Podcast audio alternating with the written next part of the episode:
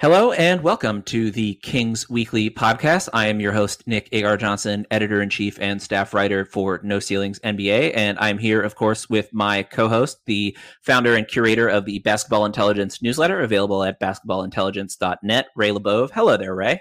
Hi, Nick, and welcome, everyone.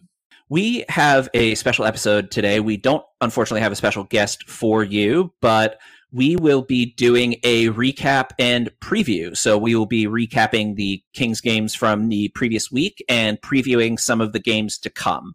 So the recap and preview will be segments on our episodes going forward, although they will likely be shorter than today's episode because it's the first week of the season. And so that's, you know, what we have to focus on at the moment. But also because, you know, Ray and I get a chance to talk through all the Kings games from the past week, preview the next week. So again, this will be a recurring segment going forward, but longer than usual today because Ray and I have a lot to chat about. And let's get started with the recap portion.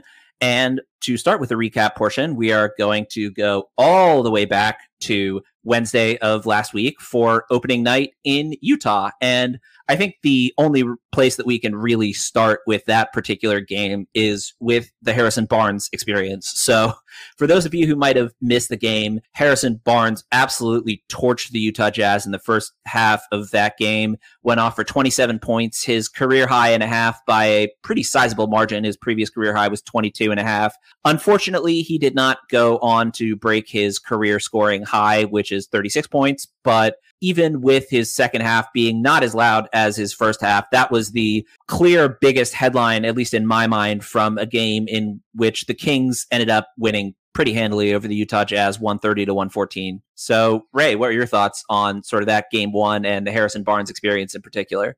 Well, I kind of think two minds of the Harrison Barnes experience when you said about unfortunately, it's like um, on the one hand, uh, what I think is fortunate about it is that it showed that the Kings don't have to be overly dependent on their stars. Mm-hmm. Um, that uh, the, the, way they got him the ball, the way he asserted himself, uh, the team orientation, I thought was really good. And the other thing that was good about it is there you hear many many people thinking about um, as he gets older how his skills uh, will be diminishing and the fact that he could produce a game like that uh, currently uh, is is reassuring.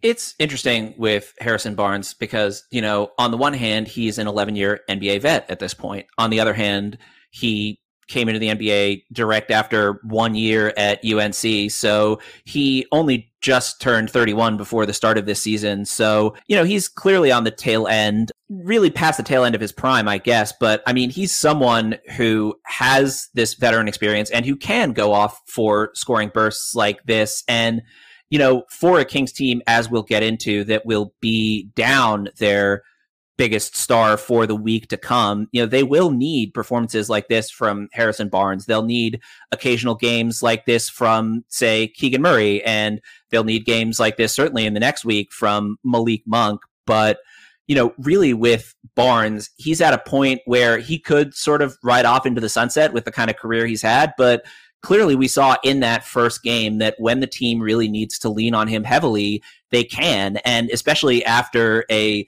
disappointing playoffs for him last season, that's really good to see to start the season. So now that we've talked about the Barnes experience, you know, the concept of that is that the Kings will need some players to step up, right? You know, not only to fill the De'Aaron Fox void, which of course we'll get into in more detail later on in the podcast, but also, this team has some new bench pieces, and those new bench pieces have really been key for the Kings in these first three games. So, just to sort of start out here, I mean, JaVale McGee, I think, was the biggest positive surprise, not even surprise really, but you know, biggest positive contributor in my mind off the bench these past few games of the new crew, of the new players to the Kings this year. I mean, the element that he provides defensively is going to be massive for this team. And particularly talking about game one, I mean, the Kings managed to win by 16, but 64 of Utah's 114 were in the paint. And that's the kind of situation that is why JaVale McGee is here, right? To sort of help lock down the paint in these kind of situations. And, you know, that's the situation where JaVale went four for four in that game. You know, plus minuses in season long samples are iffy. So plus minuses in one game samples are even more iffy. But it does say something to me, at least, that he was a plus 13, which was better than anyone on the Kings save Fox, right? He's someone who can come in and make a difference for the Kings, both as an athletic rim runner, which is not quite something they had last year in a seven footer. You know, Chimezie Metu did that sometimes, but what JaVale also brings on the defensive end is going to be huge for this team. And it's really a sign of the front office acquiring the right kind of players in the offseason to fit this team. You know, we'll get into Sasha and Chris Duarte in a moment, of course, but JaVale McGee was the one who really stood out to me as someone who filled a real position of need that the team did not have filled last season. And it's pretty ideal that um, his role is a limited minutes role. Mm-hmm. Uh, that's for for a number of reasons to give uh, Domas relief and yeah. also to maximize the likelihood that um, he can produce something. We, you wouldn't expect him to be. I mean, he's not a starting center in the league by a long shot, but um, only having to play like whatever it is, 12 minutes or so is ideal for for him. You bring up a good point that I, I, I like to uh, examine a little more deeply.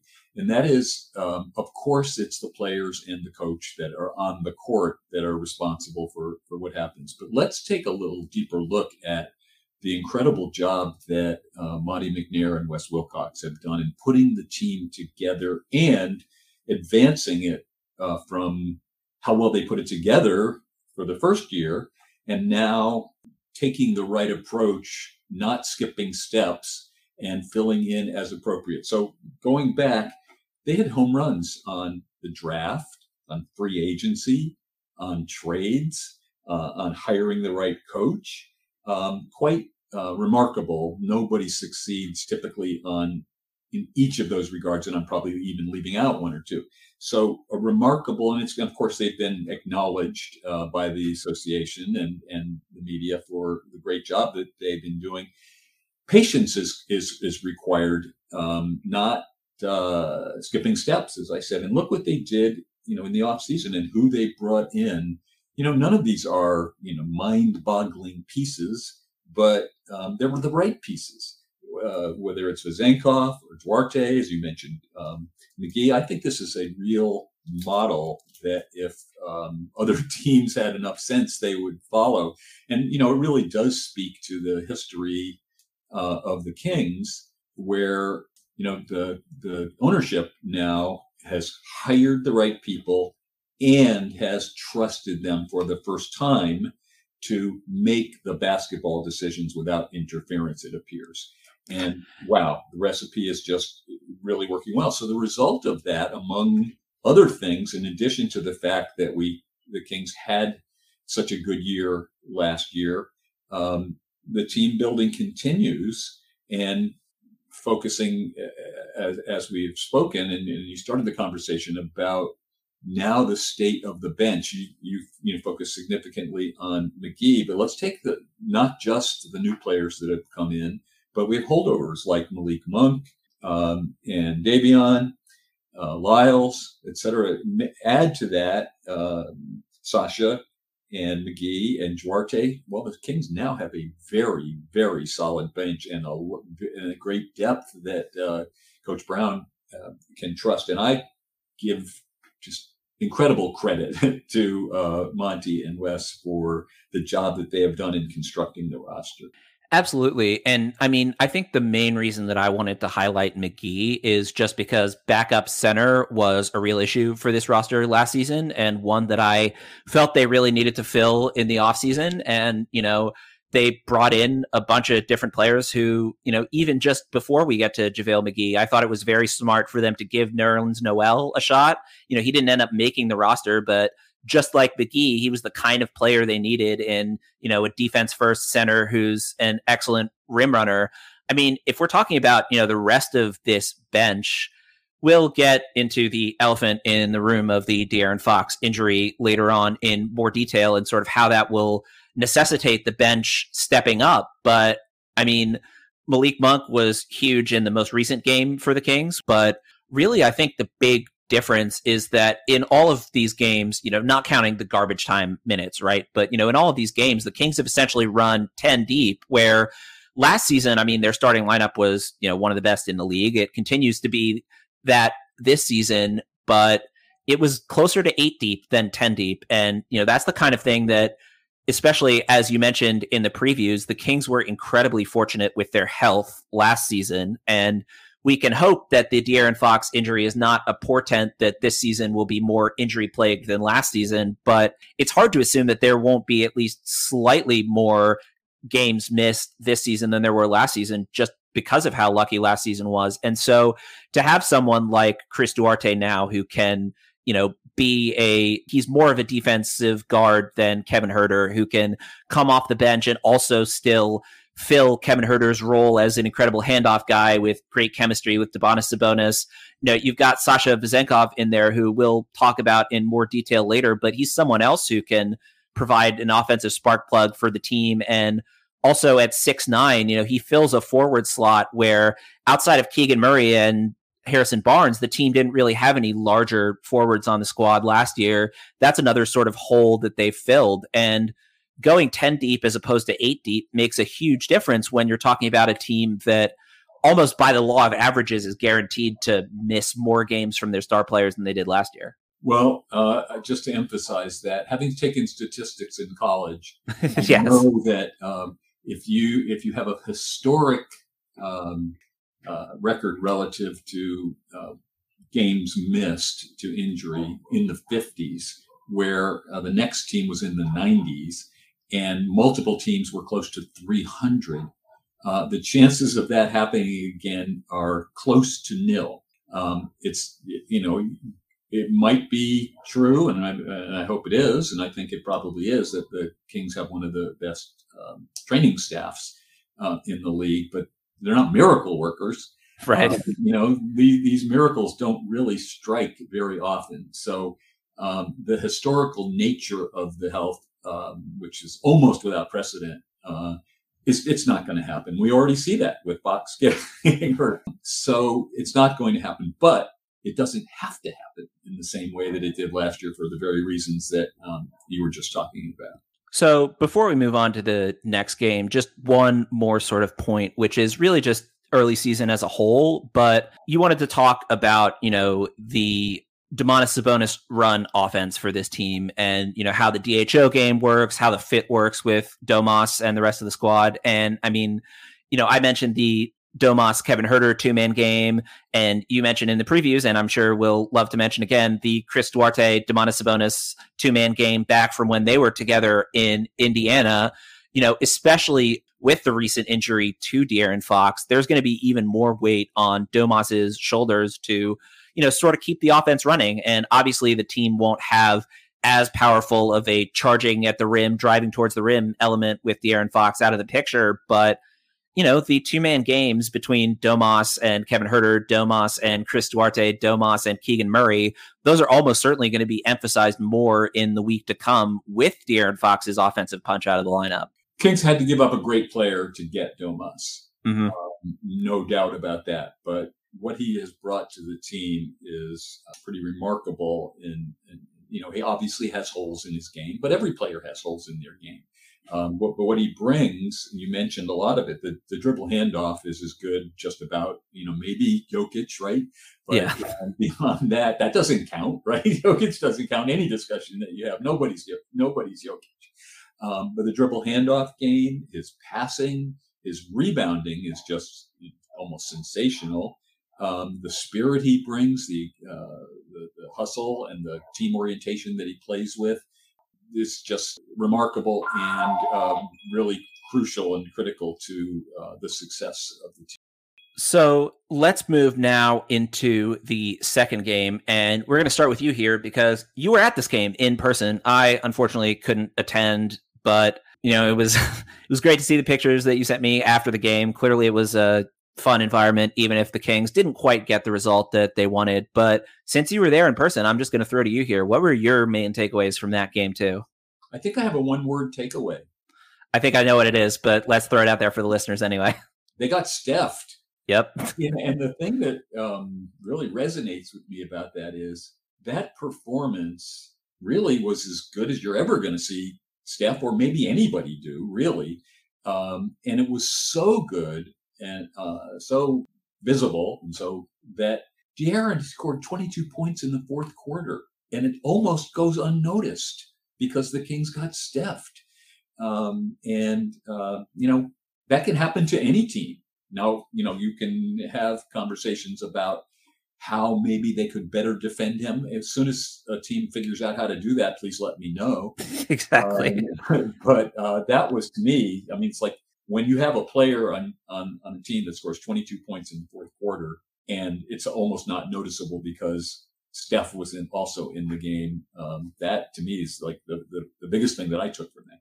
Yeah, I mean that was that was the big takeaway. You know, when Steph goes 14 for 19 from the field and 7 of 10 from the floor and perfect from the free throw line, there's only so much you can do. I had one sort of larger scale takeaway which I did at least want to bring up because I found it interesting at the very least, which is the Kings outscored the Warriors in the first quarter of that game. And the Kings have outscored their opponents in the first quarter of all three games this season. And granted, it's a ridiculously small sample size, but as of right now, the Kings lead the NBA in first quarter scoring. And this was something that was interesting to me because I just assumed they would be at the top of the leaderboard from last season because, you know, they were a team that always started strong and because they had the greatest offensive rating in league history last season, right? So seemed safe to assume that. But despite being the league's leading scoring team last season, they were actually only eighth in first quarter points last year, which was surprising to me. I sort of would have expected that number to be higher because, you know, for a few years now, even going back to the pre Mike Brown era, you know, they were a team that really struggled out of halftime, but were always pretty strong to start the game. And so the Kings, you know, outscoring the Warriors in that first quarter was an interesting thing for me to keep in mind given how the rest of the game went, right? I mean, you know, the Kings made it an eight point game by the end, but it was decided before the fourth quarter started, really. And that's something interesting to me because last season it really felt like this team always got out to a hot start. And maybe it wasn't quite as hot as I thought it was last year, but so far in the limited sample size of this year, they've been the highest scoring team in the NBA in first quarters.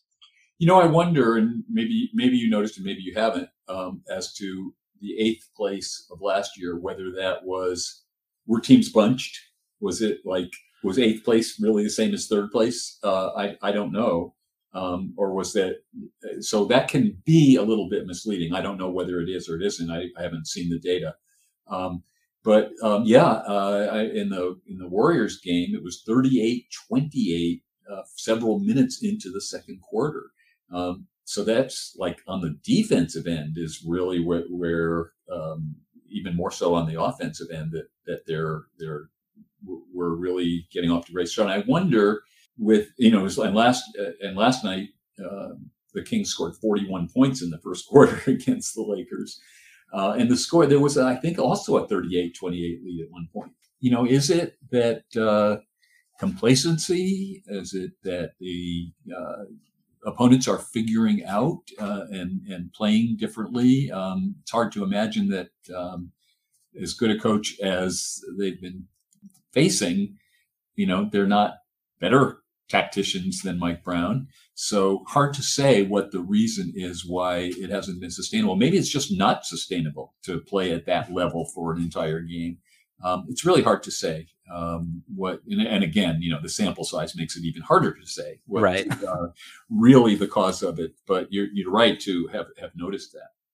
For reference, by the way, the Bucks were the league leading scorer in the first quarter last year by a pretty significant margin.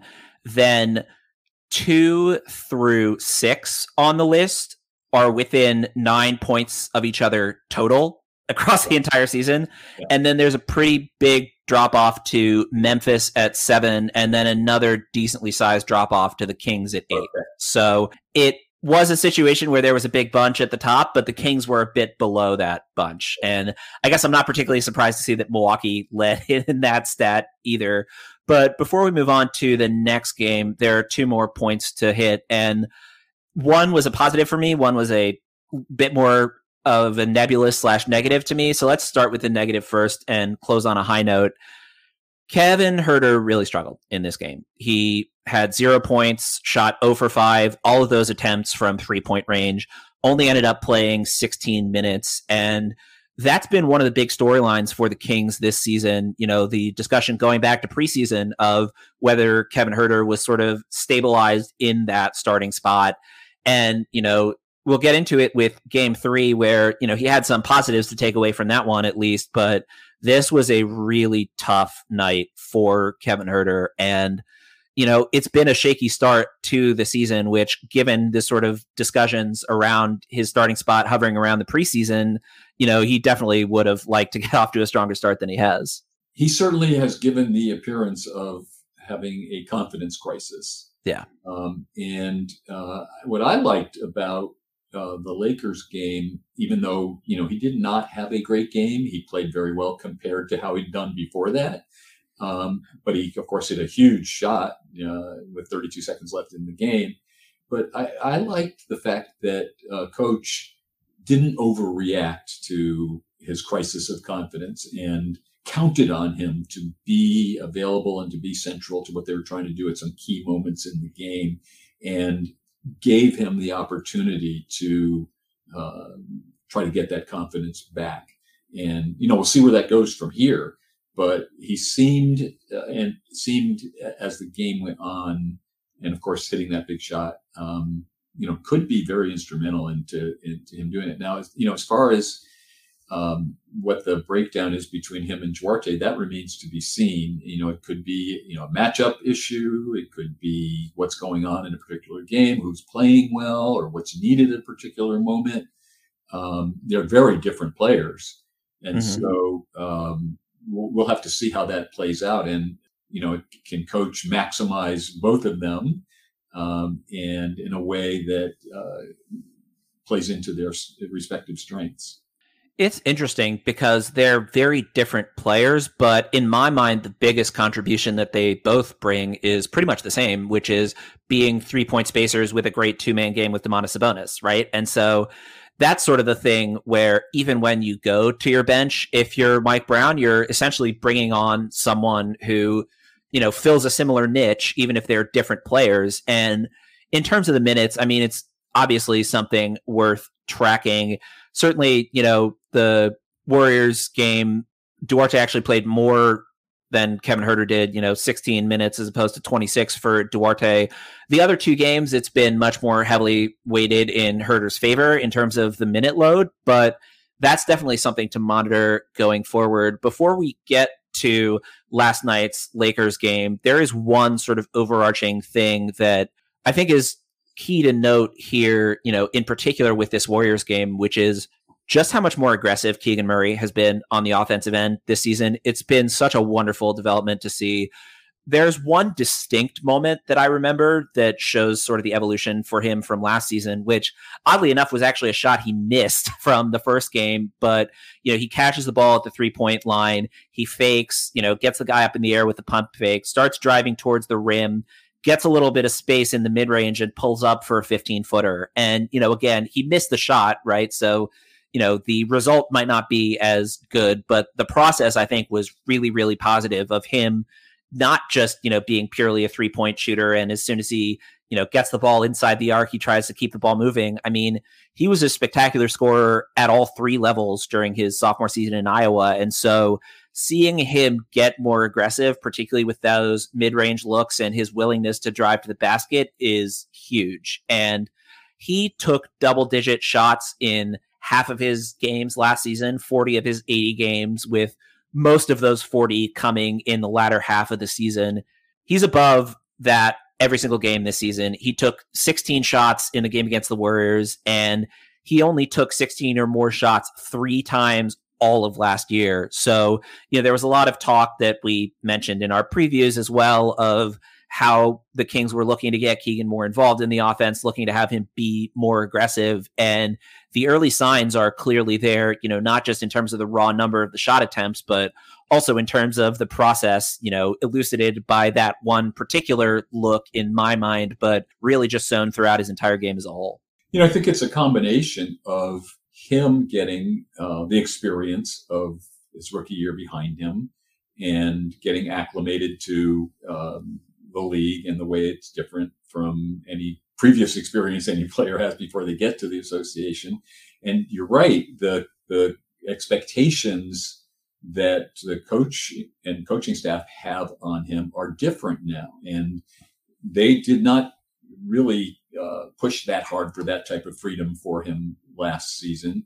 And now we, we were aware of the episode um, from the Lakers game where uh, coach said to him that uh, they, if you're not aggressive, if you're if you're passing up shots, you're coming out. Yeah. And so that's a totally different orientation, and it's like a great combination of him being uh, more confident and more acclimated to the pace and to the style and to the the way the game is played, and and having that year's experience under him, as well as he's now being told that's what we expect from you. So those two things I think come together. So let's now move on to the elephant in the room and talk about last night's game against the Lakers. And of course, the biggest story from that is the De'Aaron Fox ankle injury. So, per numerous reports, but I will, of course, mention the reporting from a friend of the program, Jason Anderson, here. Fox is out for Wednesday's game against the Warriors, and the current timeline is essentially a wait and see, with the idea being, per Marc Spears and other reporters, that the team is optimistic for him to return in about a week, which would put his next game on Monday, the 6th, against the Houston Rockets. So, we will, of course, break down the Fox injury in detail, but I do want to sort of start with some of the positive takeaways from this game because I certainly had a few that I wanted to talk through in terms of you know positive takeaways from this Lakers game, which was an exciting win for the Kings, an exciting overtime win, even if there's a bit of a storm cloud hanging over the game now that we know that De'Aaron Fox will miss some time with that ankle injury. De'Aaron is showing to me constant improvement. If we think back to when he came into the league and the holes that in his game in terms of shooting and defense, for example, um, he keeps getting better and better. And he keeps, uh, you know, he now is is a is a reliable shooter from distance, um, which he never was before. Of course, he still has all the great parts of his game that he did come into the league with that are virtually unguardable.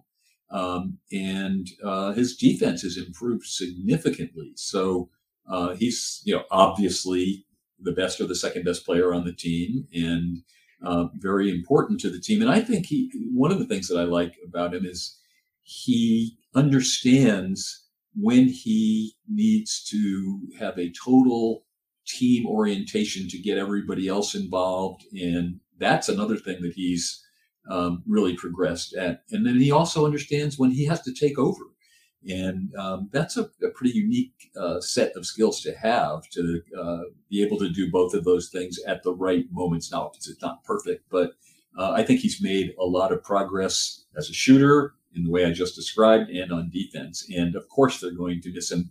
But also back to what we talked about earlier um, with the way the team has been constructed, um, they're, of course, they'll miss him but um, really put together a solid roster. They won't miss him as much as a lot of other teams might miss a player of that caliber if they had not constructed such a good roster.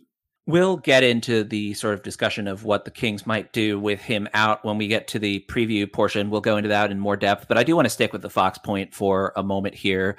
Those of you who have listened to the Deep Dives podcast on the No Ceilings feed are probably just as sick of me talking about this as my No Ceilings colleagues are, but I just go back to referencing De'Aaron Fox's development again and again. First of all, because it's been a joy to watch, right? But also because it's just so telling, uh, in my mind anyway, about the development of young guards in the NBA. I mean, De'Aaron Fox came into the league as the fastest player in the NBA, pretty much. I mean, you know, maybe you could make an argument for someone else in, you know, John Wall might make sense to argue at the time De'Aaron Fox came into the league, but you know, De'Aaron Fox entered the league as pretty much indisputably one of the five fastest players in the league. And his rookie year, he really struggled because he was going 100 miles an hour all the time. And, you know, he started to show it in his sophomore season, but he developed a much better ability to handle pace. He, you know, got comfortable with his mid range pull up cotton shot and since he got comfortable with that around, you know, year two or so, he wasn't just purely a drive to the rim, dive to the basket kind of player. That really fleshed out his game. You know, year two, he did really well from three point range, but it wasn't really something that stuck. You know, year three, he regressed a bit, but you know, by year four, he was comfortable, you know, moving those pull ups out to the three point line and, you know, spacing the floor that way and being able to take a hesitation dribble and, you know, slow down, let the defenders shoot past him before pulling up. And his development as a jump shooter is obviously huge for how the rest of his game works. But really, for me, the biggest thing was just him getting comfortable with playing at more than one speed. And you need to do that to be a successful on ball guard in today's NBA. And he's just the prime example for me of watching someone who came into the league with, you know, ridiculous tools, but not a really well defined idea of how to use them. And since then, year over year, he's just continued to build in counters to his game and, you know, build in the ability to mix speeds. And that's, you know, why he's gone from being, you know, another incredibly athletic guy who maybe doesn't figure it out to the player he is. And, you know, someone like Dennis Smith Jr. was sort of in the same boat when he came into the league, didn't really figure out some of the lead stuff as well as Fox did, has since adjusted to become a remarkable defensive player. And, you know, that's certainly sort of the next step for Fox is continuing to build on the defensive side of things. But, you know, Dennis Smith Jr. is just an example. You can come up with point guard after point guard after point guard who had all the athletic tools you would want, but couldn't figure out how to mix speeds. And De'Aaron Fox's development on that front has just been a joy to watch. And I think this audience will be less sick of hearing me talk about it than the No Ceilings audience. So there you go. So one other sort of thing to mention from game three before we move on to the preview section, we touched on the three new bench additions for the Kings, and we went in depth on JaVale and Chris Duarte, but we haven't really gone in depth on Sasha Vezenkov yet. And I think this game is a great example for what Sasha can bring to the table.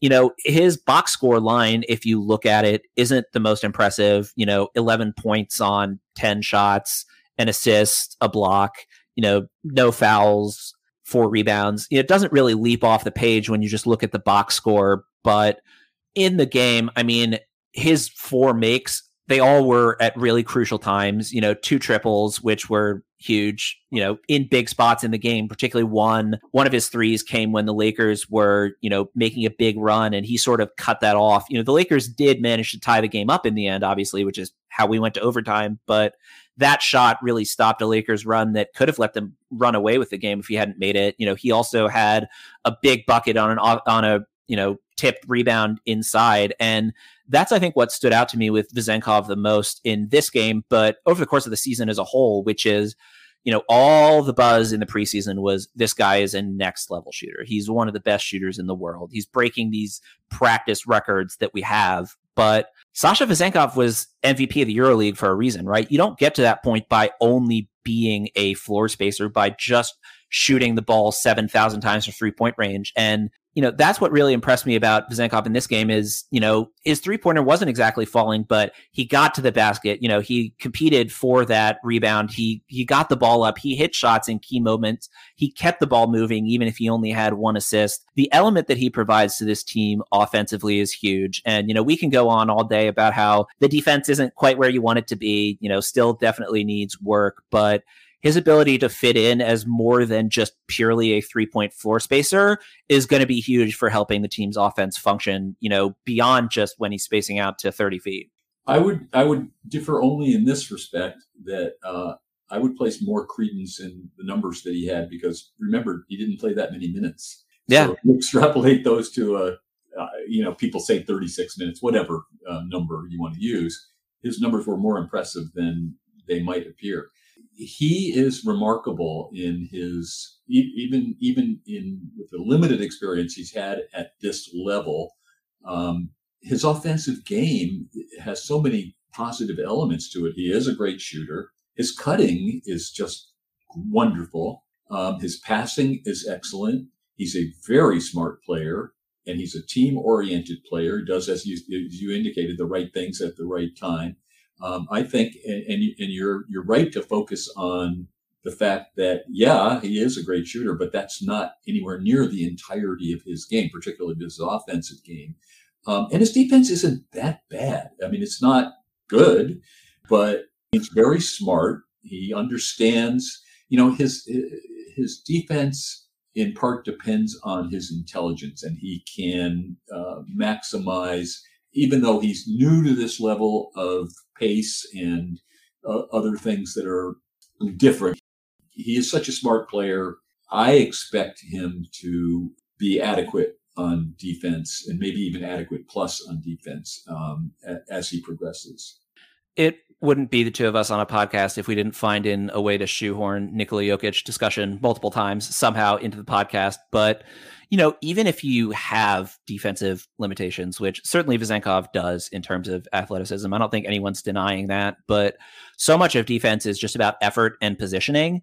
And, you know, the thing with Sasha is even if he might not always get over to the right place quickly enough, you know, I'm confident that especially by the time we get to, you know, January, February, March, you know, maybe even into the playoffs, that he'll have a better idea of where he needs to be. But even now, I mean, you know, this guy's been a pro for many, many years. He has a very good idea of where he needs to be. It's just, can he always get there in time? And, you know, the right notion of where to be and the effort to try and get there is so much of defense that, again, I mean, I think adequate is, you know, the the aim because you know given what he provides on offense he doesn't need to be more than adequate and you know maybe he can get to adequate plus as you mentioned but even just the adequate baseline is really all he needs to do when you get to the sort of baseline offensive value that he provides well one of the things that you just indirectly referenced uh, about the way he plays on defense that i noticed is he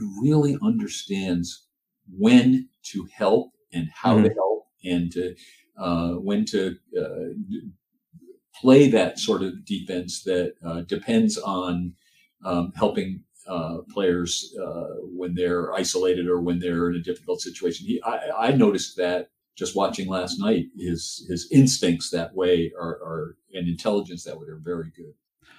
So let's now move into the preview portion of the podcast and the Kings have a light week ahead, which I think they're very happy about, particularly in light of the De'Aaron Fox injury. But, you know, even so, always nicer to have a light week. So the Kings are playing the Warriors on Wednesday, this time at Chase Center rather than here in Sacramento. And then the Kings are traveling from there to Houston. They will be playing the Rockets on Saturday. So I think the place to start here is rather than sort of the Fox injury, let's just start with sort of the difference between this season and last season. And, you know, this was something that we discussed in the season preview podcast with Jason Anderson, where the Kings started 0 4 last year. And this season, you know, they had a few tough games to start, but a relatively easy first 10 games of the season. And, you know, obviously the Warriors game on Wednesday night will be tough, especially, you know, in San Francisco. But they're playing the Rockets on Saturday. They're playing the Rockets on Monday for the first game of next week. They're playing Portland after that. This is a light start to the schedule, other than, you know, again, two tough games to start against the Warriors and the Lakers. And, you know, the Kings won the game they were expected to against Utah, and they split the games against their two Pacific Division opponents. So, it'll be interesting to sort of see what this looks like. But, you know, even already the Kings are off to a hotter start than they were last season. And obviously, given that they finished last season 48 and 30, yeah, that's a pretty solid sign to start the year. And we don't know, again, as you say, how long Fox is going to be out. But um, if he's going to be out for more than uh, one game, um, it would be good that it's against these opponents because the Kings are obviously superior to them. Doesn't mean a win is guaranteed even with him you, no no wins are guaranteed in the league, but um, that's fortuitous. Yeah, you. It's funny because even when we are talking about how incredibly fortunate the Kings were with injuries last season, and how you know the Fox injury is not as strong of a start on that front. Even then, they got lucky with the timing of it, right? I mean, this could have been a four game week, and then you know, it could have been a four game week with much more difficult opponents that De'Aaron Fox was missing. And instead, you know, it seems like, yeah, of course, the rematch against the Warriors is going to be tough, but two games against Houston followed by Portland is among the very competitive teams in the Western Conference, about as good as you're going to get from the games that Fox is likely to miss. But with De'Aaron Fox out, we do sort of have to talk about, you know, what that's going to look like for the Kings. Presumably, Malik Monk will take the starting spot with Davion Mitchell likely to play a much bigger role. Malik obviously was huge for the Kings in that overtime against the Lakers last night. You know, 11 of his points came in that overtime and, you know, he was the driving force for the Kings in that overtime and he'll clearly be relied on more and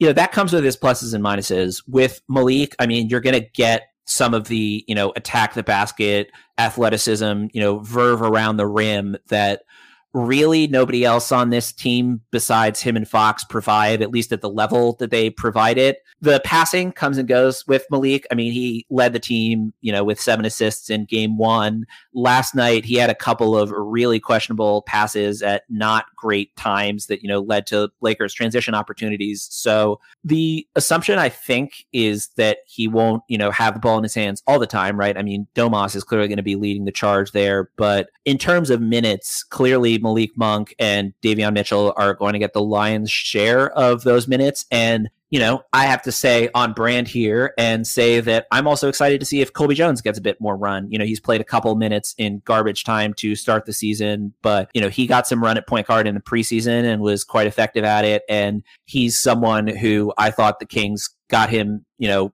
for a song, essentially, you know, getting him at 34 when I thought he was a clear first round pick is a great get for them. And, you know, given his all around game, his ability to be a jack of all trades, you know, fill roles defensively, fill roles offensively, I would love to see him get more minutes, but certainly the biggest minutes beneficiaries of the Fox injury are going to be Malik Monk and Davion Mitchell with that in mind, we should also sort of talk about the Sabonis side of things, which, you know, he and Fox are the two stars, the two fulcrums of the offense. And, you know, the minutes load might mostly be going to Davion and Malik Monk, but the responsibility, a lot of it is going to rest on Sabonis's shoulders. And, you know, these two games next week are going to be fascinating to see how Sabonis does because, you know, it's kind of mean to say this, but Kevon Looney did punk him a bit in the playoffs last year. And, you know, he's someone who's given Domantas fits many times, you know, not just in the postseason. So that's going to be a tough matchup for him in the next game. But with the Rockets game, I mean, I am a huge fan of Alperen Sengun's game, but his game is offensive. He's not a great defensive player, and he is certainly someone who Sabonis can take advantage of out there. So it'll be really key for him to be on his game in Houston. You know, that's a game that the Kings could lose. I mean, any team in this league could lose a game to any other team if they don't come in with the right kind of focus and attitude. And Domantas is going to have to be the leader in that game. He's going to have to be the leader in the Warriors game too. But really, in Houston, that's where he has an advantage, and he'll need to take advantage of it. Who better? yeah. You know, he is that kind of player with that kind of skill set and determination. And um, yeah, we'll see. We'll, we'll, have to see. And I would add, Nick, also um, mm-hmm.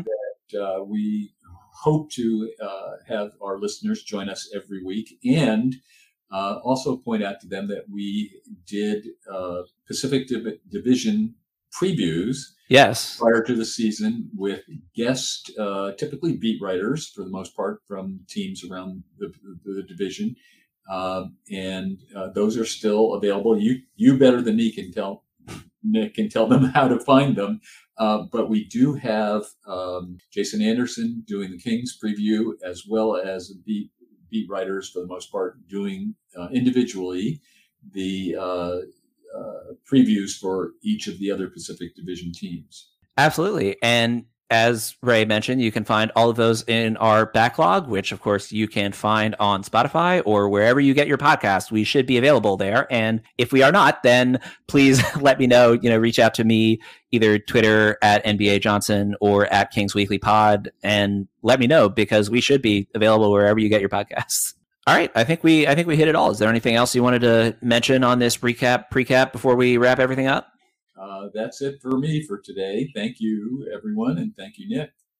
All right. Thank you so much to all of you for listening to this episode. And thank you for your patience since this one's coming out slightly later than we will usually have episodes release.